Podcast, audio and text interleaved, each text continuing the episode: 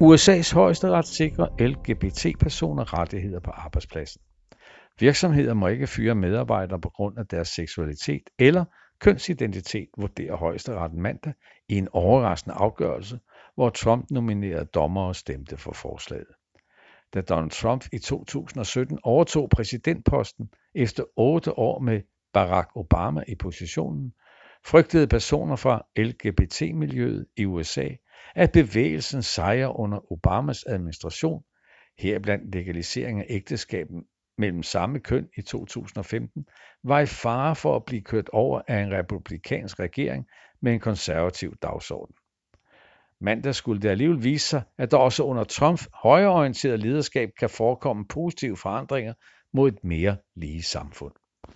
Her afgjorde USA's højesteret, at det er en ulovlig handling, når en arbejdsgiver fyrer en ansat fra sit arbejde udelukkende på grund af personens seksualitet eller kønsidentitet.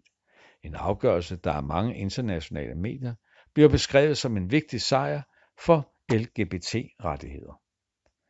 Indtil afgørelsen har det i over halvdelen af de amerikanske stater været lovligt for virksomheder at fyre medarbejdere for at identificere sig som homoseksuelle, biseksuelle og transkønnede.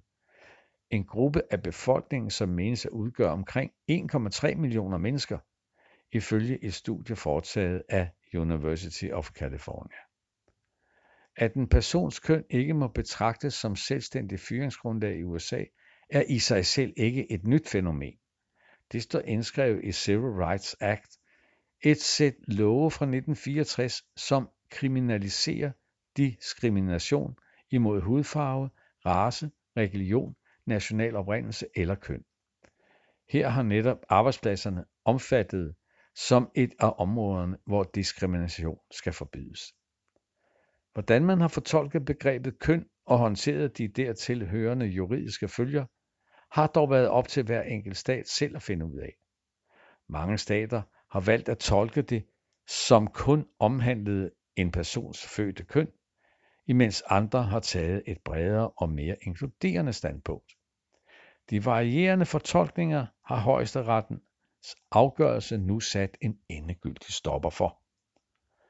Citat. En arbejdsgiver, der fyrer en person for at være homoseksuel eller transkønnet, fyrer medarbejderen for egenskaber eller handlinger, man ikke ville have stillet spørgsmålstegn ved hos folk af et andet køn, skriver højesteretsdommer Neil Gorsuch om afgørelsen og fortsætter.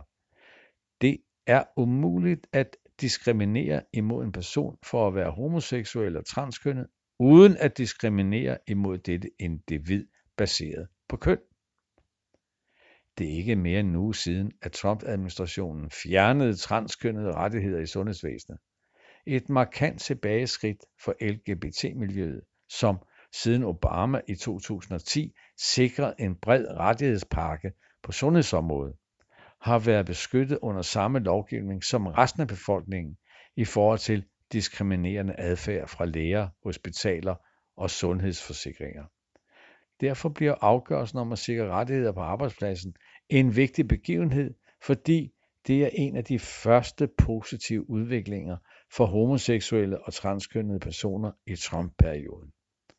Muligheden for at vide med sikkerhed, at man ikke risikerer at miste sit job som konsekvens af ens seksualitet, kommer nemlig til at udgøre et enormt fremskridt, fortæller historieforsker ved Columbia University George Chowney til New York Times.